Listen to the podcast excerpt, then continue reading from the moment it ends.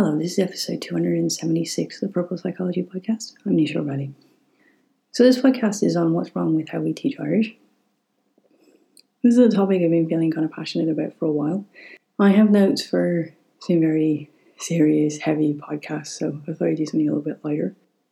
My own journey with Irish, there was a time in primary school where I was exceptionally good at Irish. But like many people with dyslexia, we can really struggle with this because we're struggling to learn English and we're expected to learn Irish simultaneously. And I always say we make it look like the alphabet's the same, and they're not at all. I still feel quite aggrieved about the fact that I went to the bilingual University of Ireland um, in Galway and my degree certificate doesn't have the fada on my name. I find that quite humorous. By the time I landed at Galway University, I had really lost my Irish and felt completely intimidated by it. And I was struggling so much to navigate my way around the university because all of the signage was predominantly only in Irish and not in English. And I have this vague recollection that I even ended up at the wrong induction talk for my degree because I couldn't read where I was supposed to be. And I think large parts of it were actually in Irish. And there was a point during my degree where I thought it would be really good for me to go and learn Irish. And so I went into the Irish department and tried to do that, but the classes were just too intimidating for me. Later on, I would meet up with friends and I would hang out in the, the Seomra Gaeilge, which was a kind of an, an Irish pub. And I would really in, enjoy that and sort of absorb some of it. But I, I really remember working with a student a few years ago now, and struggling to teach them English and realizing the very rare fact quite a while later, which was that they actually dreamt in Irish, that Irish was their first language. And it's very strange in a country that that is such a rare concept. There's so few people who would dream in Irish as their first language on this land. It's a, a language that's taught to be translated almost for government documents. It's enforced as a need for state jobs. There was a time where you couldn't get your leaving cert without it, but it's never been a natural process. One of the websites that I'm going to include in the description is actually going to show you that there are four dialects of Irish in the country, and the pronunciations are significantly different. Personally, I don't really like Ulster Irish, and it's a lot more like Scottish Gaelic in its sound, and I've always found it a little bit harsh. The pronunciation of myself is probably closer to Munster Irish. I personally feel that Leinster Irish really is just, you know, translating it, that many of the beautiful expressions that I really grew to, to like when I was in Galway were Connacht Irish. And I was fortunate to know people who really loved Irish. In Dublin, in particular, there are huge political connotations to Irish. And I think this is one of the reasons why I would be a little bit careful about signing off material with a lot of Irish. Because if you're a musician or you're an artist, possibly a writer, which I'm starting to get towards that bracket, or if you're from a Gaeltacht area, there's a different connotation in Irish. It's a it's a cultural connotation, but for many people in Dublin, it's a political connotation, and it's not one that I want to be associated with on either side of it. So when I was really good at Irish, the reason for this was that it was the parent of one of the teachers in school. I went to quite an unusual primary school, my second primary school, where a lot of the parents were involved in teaching classes and they would come in and teach subjects that they were passionate about. And so I had this sort of doting grandfather who was completely passionate about Irish and Irish culture and the Irish language and really brought it to life. In recent times, I've been injecting that passion back into myself. And there's a number of articles that I'm going to share. They really show the beauty of what we've lost in so many ways and also show the progression because Irish is not used. And when I was growing up, I would hear it on, on the radio, particularly at my grandfather's house, and I would understand a lot more than I would be able to speak. But there really was a divide at that stage between the people who used the language and the people who didn't. I have found it entertaining, probably not the way to look at this, but I found it entertaining that a lot of very narrow minded parents have chosen to send their children to Gael schools because, you know, they won't be in school with the blacks.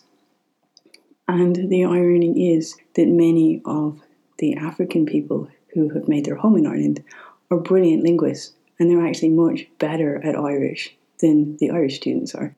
They have a natural flair for languages and for sounds and for the musical quality of it. And so I was very delighted to see that one of the biggest people now on TG4, which is our Irish language radio and television station, which has really brought the Irish language to life and made it more accessible. That was kind of what was missing when I was younger. And one of the predominant people, leading figures in that, is a black woman. And so we have now had the expression added to the Irish language. And I'll share the article in the description for Dún Teart, which is a person of colour. So I'm quite chuffed with that. And it really does rebel against the narrow mindedness that is taking place. But there are many beautiful expressions. I've been following the Instagram of a musician that I really like, Colin Colm Mac Con Iomaire, and I'll share his Instagram as well. And he quite often shares these expressions with photos, and I really love this.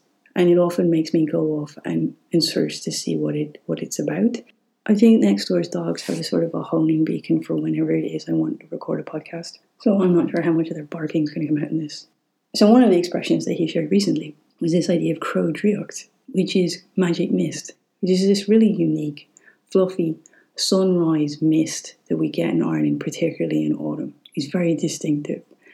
And there was another photograph he shared um, a little while ago, and he put the expression Aleph Berta, I hope I'm pronouncing that right. And what it literally means is to be in conversation or to be in dialogue. And so the photo he shared was two shadows of two people and that that sort of closeness of connect. But it's it's it's an expression of um, it's not just to be talking with somebody, it's to be in dialogue and deep connection with somebody.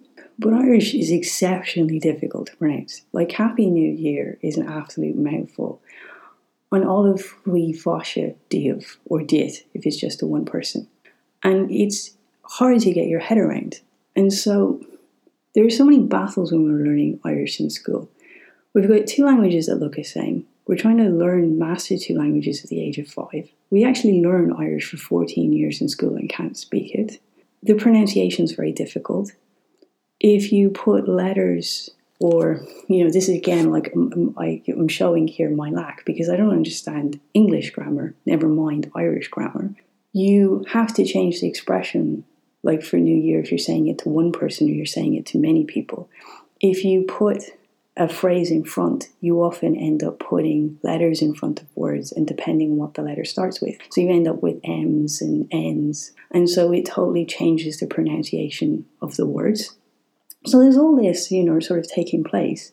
And it's almost like just, just it becomes a lesson continually in grammar and not in any use or beauty of it or the actual expressions and the, the lyrical nature. And then you would think because it is such a cultural expression that you would do this through cultural arts, and you don't. Like it's we've there was a, a, text for years that there used to be mass burnings of almost Peig Sayers, which was the most grim book ever.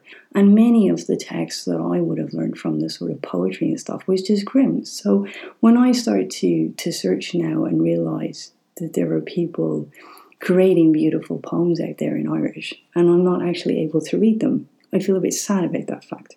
And one of the other things that's really interesting for me is that knowing other people who have bilingual children, if you want to learn two languages simultaneously as a child from a young age, it's very important that one person consistently speaks those to you. So the mother speaks in her native tongue, and perhaps the father is of different roots, so he speaks in his native tongue, or you know, whatever the dynamics are in, in the in the partnership one person consistently stays with their language and then they have an exposure, say, to the predominant language in the native lands.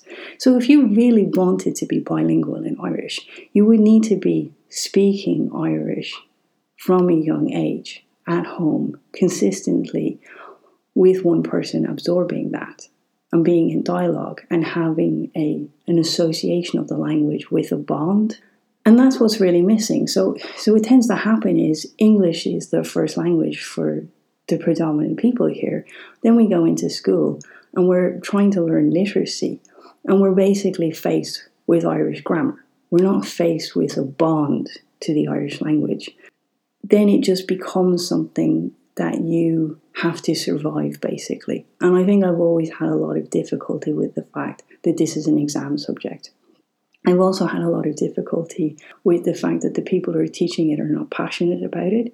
I've had a difficulty with the fact that the Irish language prevents people from being primary school teachers when they don't have a passion for it, they're just going through the motions.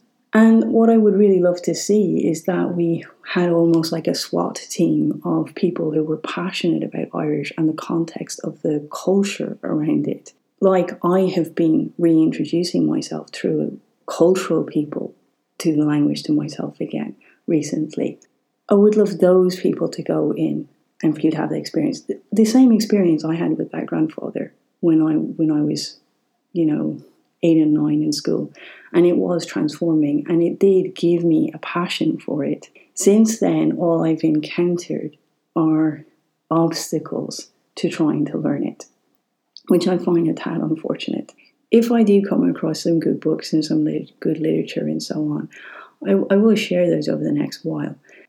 But I think it's important to realize that it's based in expressions. It's, it's not based in just translating words. And that is so much what we've been doing in this country. We've been translating documents for the sake of keeping something alive in a formal context rather than in a passionate one.